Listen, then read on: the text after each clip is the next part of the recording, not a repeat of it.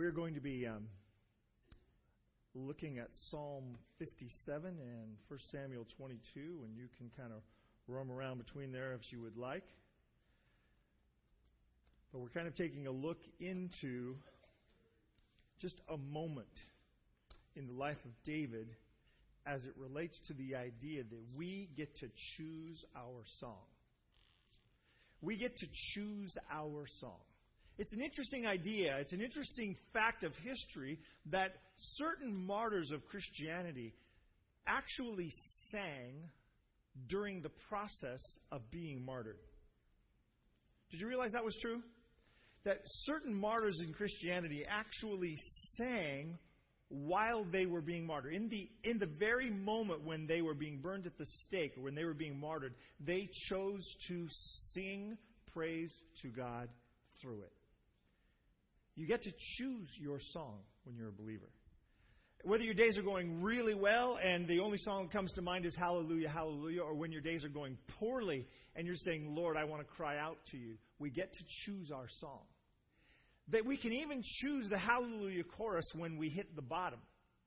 We don't have to choose the mournful, solemn songs just because things aren't going well today, because our eternity is secure Christ is our covering. Grace is ours no matter the day, and God is not surprised by the events of my life. We get to choose our song. So, how have you been choosing this week? How have you been doing with your choices? Have you been allowing the circumstances of your days, the circumstances of your life, to control the song you're singing? Or have you chosen a song beyond the circumstances of the day? This whole, this whole discussion that, uh, that Deborah shared with us so beautifully this morning about the, the value of gratitude, the, the transformational uh, authority of gratitude in your life. When you start speaking thanks and praise, your brain believes what your mouth says, and it changes you it begins to change. That's why confession is so important. Confessing Christ is a, is a statement you're making to yourself as much as to the world. Because in your confession, again, your brain will believe what your mouth says. So I, I want you to see Psalm 57 is a miktam of David when he fled from Saul into the cave. You see that hole in the ground that you're looking at? That is the cave. That's the cave of Adullam. That's where he fled. That's where he hid. It's not far from Bethlehem. What's, Beth- what's David's hometown? Bethlehem. What did he do for his family before he became a prince? He was a shepherd. Where are shepherds? Out in the fields, out wandering the hillsides, looking for grazing land.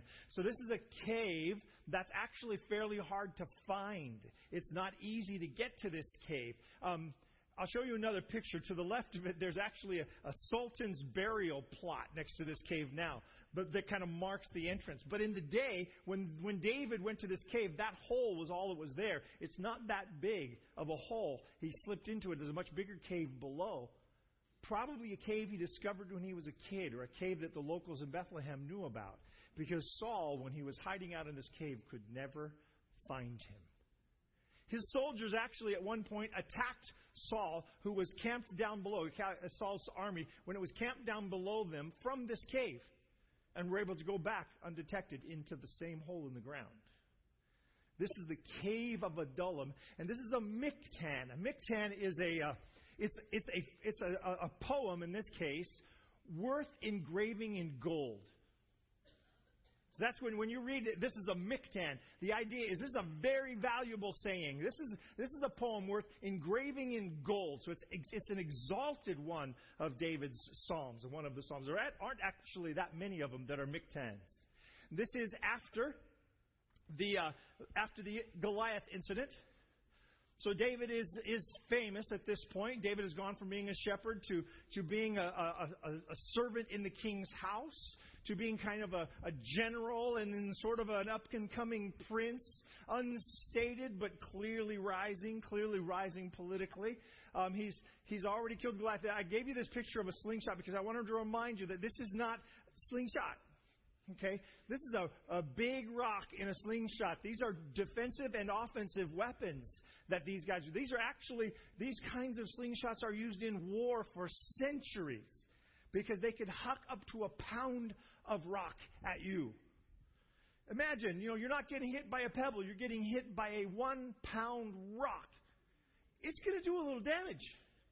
That's what took Goliath out. It wasn't, you know, David and a slingshot with a little pebble. It was David with a uh, one pound ball bearing between Goliath's eyes. That's what dropped the giant to his knees that day. So this is after David is on the rise. Now remember, when David kills Goliath, Saul immediately draws him into his house, won't actually let him go home. He makes him come to his house and he starts to put him, put David in charge of warfare. David's doing pretty well, and um, as he grows in popularity, as he wins more and more battles, after a particular battle against the Philistines, the arch enemies of Israel at the time, when David is victorious, David comes back in with the armies of Saul, and the women in the town, ladies, ladies, ladies, there are times to speak and times not to. The women in the town say, Saul has slain his thousands, and David his ten thousands. And it was never the same for David and Saul after that. Jealousy boils up in Saul, and Saul begins to chase David. This is a little map of the places where David fled from Saul. He fled first up to the north up there, number one, when David flees to Samuel first. He gets away from Saul and he heads up to, to uh, hang out with Samuel to get away from Saul.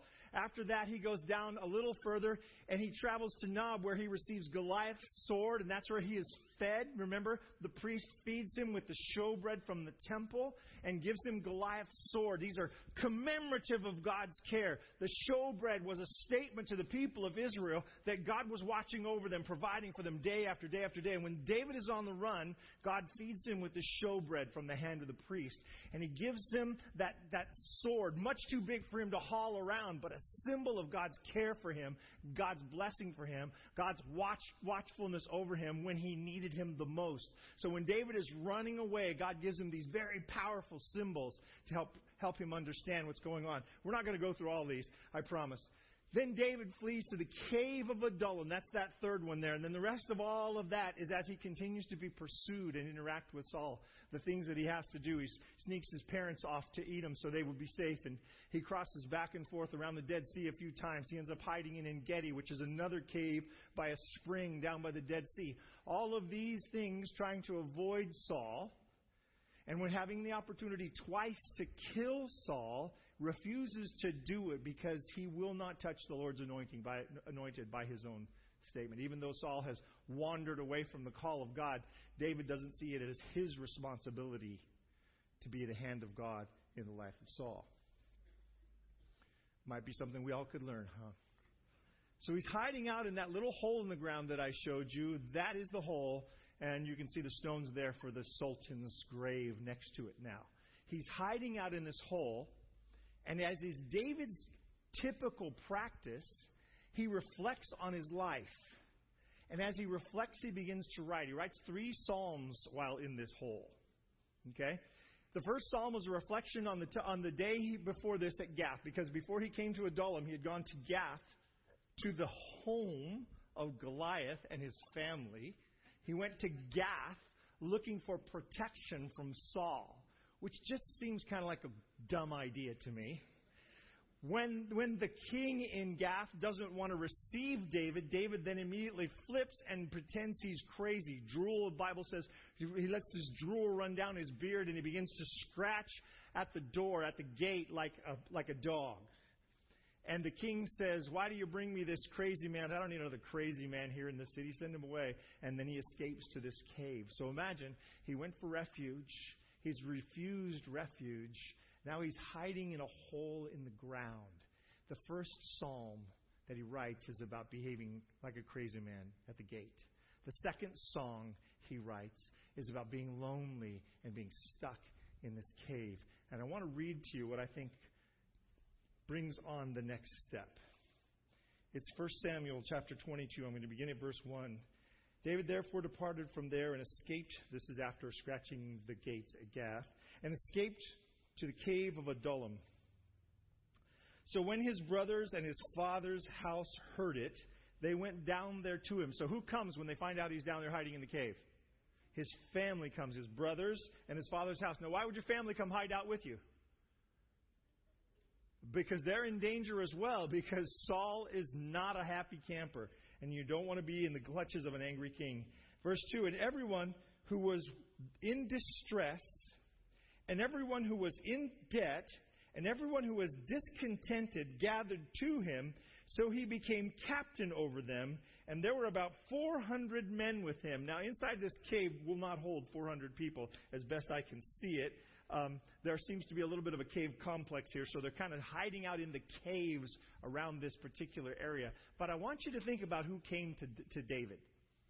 David flees by himself, basically. He ends up out there in the cave of Adullam by himself, and he starts writing these psalms. And he, he writes the psalm about being acting crazy, and he writes the psalm about just feeling lonely. And then these guys show up. David's first independent kingdom is a kingdom full of people who are in distress, in debt, and discontent. Would you really want to lead this group? The, the, the, gathering crowd, 400 men strong. So in the Bible, they don't really give you a count of women and children, so you would have to expect that you have some women and children in this group as well. You may have as many as a thousand people here. And, and they come to David and they're discontent, distressed, and in debt. The three big D's, right? These guys have D's. They haven't quite flunked yet, but they're close. A little bit more effort, they can get the F. Discontent, in debt. These are the people who come to follow David. And the Bible says he has 400 men strong. He now has a group of people around him. He's still being followed by Saul, which now makes him harder, makes it harder to hide, and he begins to write Psalm 57 from inside that cave. That's one picture from inside the cave of Adullam, uh, taken in the last decade. Verse 1. Be merciful to me, O God, be merciful to me, for my soul, what? Trusts in you. Is he in a good situation? Is he in a, a, a little bit of a sketchy situation? As far as I'm concerned, it looks very sketchy to me. In the shadow of your wings, I will make my refuge until these calamities have passed by. Do you like the hope in this psalm? He immediately begins with hope. I, be merciful to me, to God. My soul trusts in you. In the shadow of your wings, I will make my refuge until these calamities pass by. This too will pass. My mom used to tell me that. Because when you're a kid, you don't have much of a perspective, right? And so everything's kind of a big drama trauma moment. And so I was like that a little bit. Not not so much drama, but I would get upset about stuff. And so my mom would say, "This it's okay. This too shall pass. This too shall pass. This isn't going to take forever. It'll be gone eventually. Just wait. Just relax. It'll be okay." This too shall pass. David is trusting God that this thing, this calamity will go. I will cry out, cry out to the God Most High, to God who performs all things for me. He shall send me from heaven, or he shall send from heaven and save me. He repro- reproaches the one who would swallow me up. God shall send forth his mercy and his truth. Now, can you just remember where he is and who he's surrounded by and who's hunting him? Can you put some context to his words? He's hiding in a cave. He's surrounded by the three big D's. And Saul's wanting to kill him. And he says, God's going to send from heaven and save me. God's going to step in. The assurance that David has, the faith he has, the trust he have in, has in the actions of God in his life are pretty amazing. They're pretty powerful. Here's a guy at, those, at, at that really low point who chooses a different song. Right? Here's a guy who's really in the bottom. He's hiding in a hole in the ground. He's hiding in a cave so that he doesn't get killed. And he's saying, God's going to take care of me. I trust that God will send my rescuer. I trust that God will take care of me. He's choosing a different song. My soul is among lions. I lie among the sons of men who are set on fire, whose teeth are spears and arrows, and their tongues sharp swords. Now, you can take this either way. You can take this to be a description of Saul's army which would make it a kind of a frightening statement. I'm, I'm, this is, these are the guys who are pursuing me. Or you can take this to be the way David sees the three big D's the discontent, the in debt. These people, maybe he's seeing them as a powerful army, which they will eventually become. Either way, the description from David is going to lead us to his next point. My heart is steadfast, O God. My heart is steadfast. In other words, I'm not shaken by this. I'm not shaken by this. I'm rock solid with you, God. I trust you. I trust you. I trust you. Now, I, you, you, in order for this to work, you have to stop and say, okay, where, when am I at my lowest? When are things hard for me? How do I respond when things get difficult? Do I respond with trust and faith? Do I look at God and say, all right, I'm solid with you, God. I trust you. I'm sure that you have this thing under control. No matter what comes my way, I'm going to choose to put my faith in you. Or do you and, and I when things get hard, get into whining mode. Get into, oh, gloomy, doomy mode. Do we, you know, do we turn on that, that, that, that symphonic station that only plays Wagner and stuff so that we can be dragged down with it? Or do we spend our time looking up? Do we spend our time saying, God, in spite of what the circumstances around me look like, I know you are still God, and I know that I can trust you. No matter what I face, no matter what I'm dealing with, I know that you can be trusted. My heart is steadfast, O God. My heart is steadfast. I will sing and give praise Awake my glory, awake lute and harp. I will awaken at the dawn. So David is saying, I'm getting up early in the morning. I'm waking up the whole crowd playing my instruments. I'm not sure how that's going to go with the big D's either. But David's heart is in it. He's saying, it is, it is going to be the beginning of my day. It's going to be the end of my day. It's going to be all of my day that I will praise you. I will worship you. I will lift you up. Agnes had never had a birthday. She was 39 years old. There was a pastor, you may know, may have heard of him. His name is Tony Campolo. He was visiting Honolulu to preach. Some of you may have heard this, read this story, or heard of this story before. If you hadn't, it's, a, it's great to see it in Tony's own words when you look it up on the internet. Tony's from Detroit, or Pittsburgh, I'm sorry. So there's a big time difference between him and Honolulu, and he was just a mess. He didn't know whether he was coming or going. 3:30 in the morning, he wakes up wide awake, and he can't go back to sleep. So he decides to go out and look for a place to have breakfast. So he finds himself in a back alley in Honolulu in a little diner that's kind of like the only thing open still. He goes into this diner, and his description is when he gets into the diner and he kind of looks around at the place, he decides not to have breakfast. Instead, he sees some donuts kind of under a glass over on the side, and he, so he gets a cup of coffee and a donut. And he's sitting there drinking his coffee and eating his donut when the ladies of the evening get off their shift and they start filling the place. And he said, before he knows it, the entire little diner is filled with him, a greasy looking cook named Harry, and a bunch of ladies who just came off work. And he said he's sitting there thinking about how he's going to sneak out when he hears a conversation between the girl next to him and the girl next to her.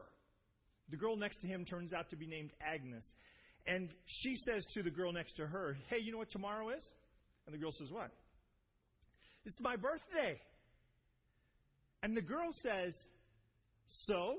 You want me to buy you a present or something? Big deal. It's your birthday. And she said, Well, I don't want to make a federal case out of it. It's just, I've, I've never had a birthday party before. I guess I wouldn't expect you to have throw one for me. She's 39 years old. So Tony now is on a mission. He stays until everybody else is gone. He grabs Harry's attention and tells, asks him if he'll come out. He, he asks Harry, "What's the name of the gal who was sitting next to me?" And Harry says, "This is Agnes." Did you hear the conversation she was having with her friend? No, I didn't. He said, Well, tomorrow's her birthday. Do you think it would be okay if I decorated the place and, and threw a birthday party for her tomorrow night? And Harry said, Sure. And Harry calls his wife, who up to this point has been somewhere in the back unknown, to come out to see this strange apparition of a little bald man who wants to throw a party for a prostitute in the middle of the night in a diner in Honolulu. And Harry says, You can do it if I can bake the cake. She says, All right. So the next night at about 3 o'clock in the morning, Tony shows up with ribbons and streamers and a big happy birthday sign, and he decorates the whole place. Harry's been busy all day making a cake, and he's got this really beautiful cake for, for Agnes and the girls. At 3:30 on the dot, as if they were they were actually just before 3:30, as, as if they were all sent by some by some news that passed along the streets. The ladies all show up. At 3:30 on the dot, in walks Agnes with a few friends.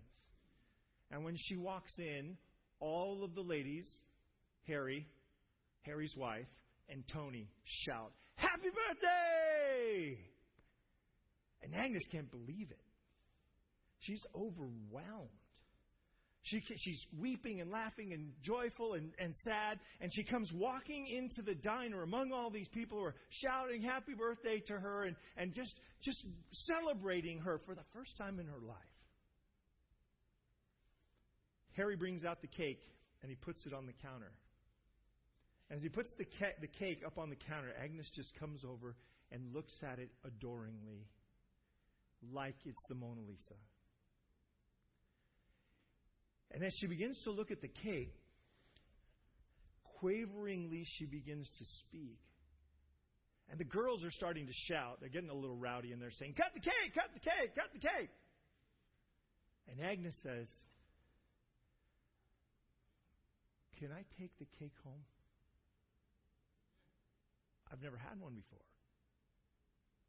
I just live a couple blocks away. I, will be right back. And so Agnes picks the cake up like a newborn and carries it out, the out of the restaurant. And true to her word, a little while later comes back. And the celebration continues and quietly begins to soften. And then the ladies begin to leave. And the only people left in the diner are Harry and Tony and the unknown, unnamed wife. And Harry leans across the bar. Tony, in the midst of Agnes's departure, stands up and has a prayer, which gives Harry an idea of who Tony is. So when Agnes, when all the girls are departed, Harry leans over to Tony and says, "Are you some kind of a preacher or something?" Tony says, "Yes, I am." He said, "What kind of church do you go to?" He said, "I go to the kind of church that throws parties for prostitutes at 3:30 in the morning."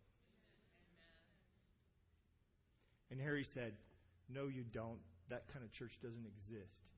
If it did, I'd go.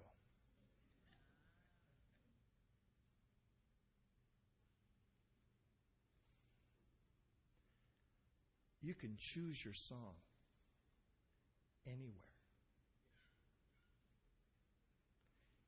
At 3:30 in the morning in Honolulu in the midst of a large group of ladies who've come off work, you can choose your song. The song could be Happy Birthday, but you get to choose because your Father owns the universe.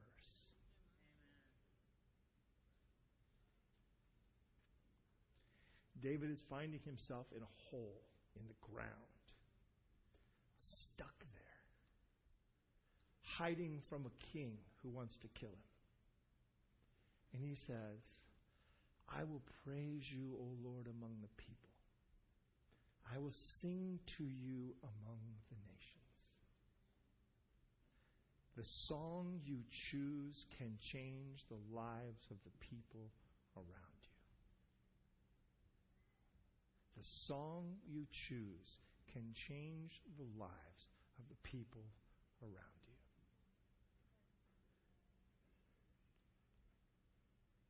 This Psalm 57 gets reprised. You never see this. Psalm 57 and Psalm 60 get brought together at the end of David's life. Psalm 57 is David saying, Here I am in this cave, but I know you're going to rescue me. I know I'm going to be okay. And Psalm 60 is David in the midst of battles with all of the, the military powers around him, who says, God, I know that because you are my God, these victories will be mine. Both prophetically looking forward in faith to what God will do. God, God in David is choosing a psalm that represents the future. And in Psalm 108, at the end of David's life, the same psalms are pulled forward to remind us that God came through. I'd like you to listen to a bit of Psalm 108.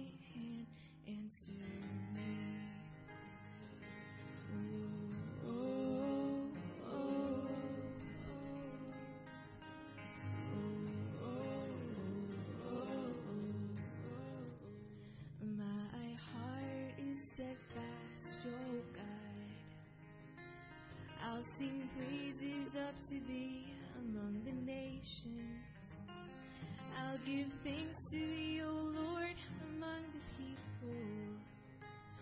I'll sing praises up to thee in my soul.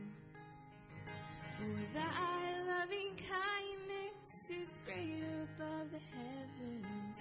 Thy truth it reaches to the skies. Be exalted, O God,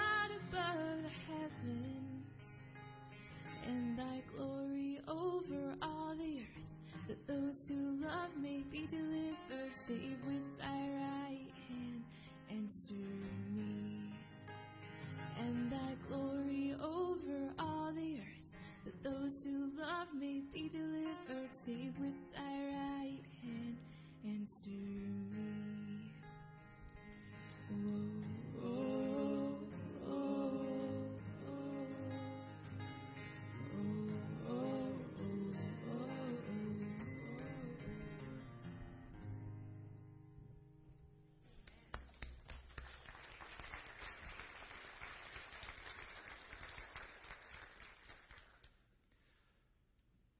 Father, it's easy for us to forget that it is sweet to trust in Jesus.